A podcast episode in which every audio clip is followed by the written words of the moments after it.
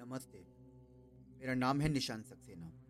आइए सुनते हैं चाणक्य नीति। पुत्राश्च विविध है, शील निर्योज यहाँ संततम बुध है।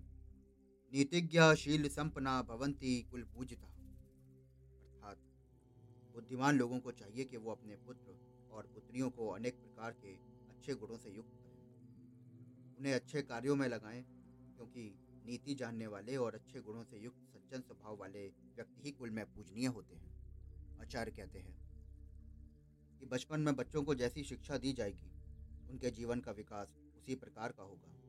इसलिए माता पिता का कर्तव्य है कि वो उन्हें ऐसे मार्ग पर चलाएँ, जिससे उनमें चातुर्य के साथ साथ शील स्वभाव का भी विकास हो। गुड़ी व्यक्तियों से ही कुल की शोभा होती है। धन्यवाद।